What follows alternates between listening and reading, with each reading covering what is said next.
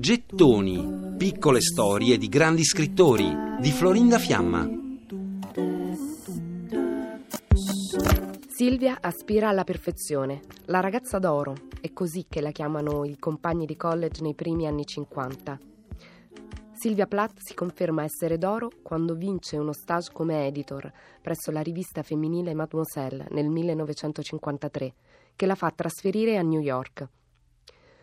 Ma nella grande città si sente un pesce fuor d'acqua e il prima possibile torna a casa in Massachusetts, dove il suo disagio esplode in un esaurimento nervoso.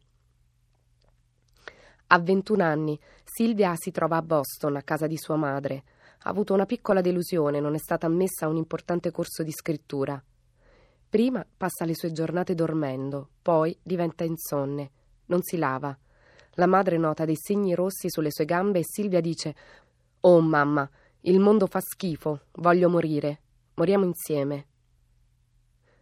Una mattina si sdraia a prendere il sole in giardino e a leggere, ma non riesce a concentrarsi sull'Ulisse di Joyce che sta leggendo.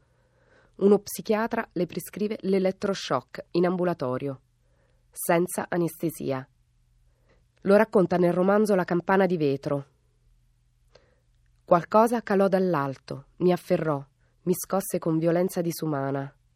Ui, ui, strideva quella cosa in un'aria crepitante di lampi azzurri, e a ogni lampo una scossa tremenda mi squassava, finché fui certa che le mie ossa si sarebbero spezzate e la linfa sarebbe schizzata fuori come da una pianta spaccata in due. Che cosa terribile avevo mai fatto? mi chiesi. Silvia tenta il suicidio, si salva ma si trova a fare i conti con una terrificante perdita di memoria. La campana di vetro è il romanzo autobiografico in cui racconta la sua storia, utilizzando come protagonista una ragazza promettente schiacciata dalla società newyorkese degli anni 50. Si chiama Esther Greenwood e come lei è una studentessa brillante che inizia a soffrire di psicosi durante un tirocinio presso un giornale di moda, proprio come era successo a Silvia durante lo stage da Mademoiselle.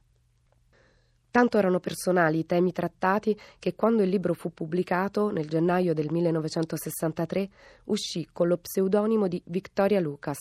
Silvia non voleva che il romanzo venisse letto con il suo vero nome, finché sua madre, Aurelia Platt, era viva. Una casa sull'oceano, un padre professore di entomologia che la adora ma che è molto autoritario, una madre che le farà amare la poesia ma che la investe di aspettative. Nei suoi diari Silvia è il ritratto della giovane donna perfetta che incarna il sogno americano, ma che nasconde l'ombra della depressione.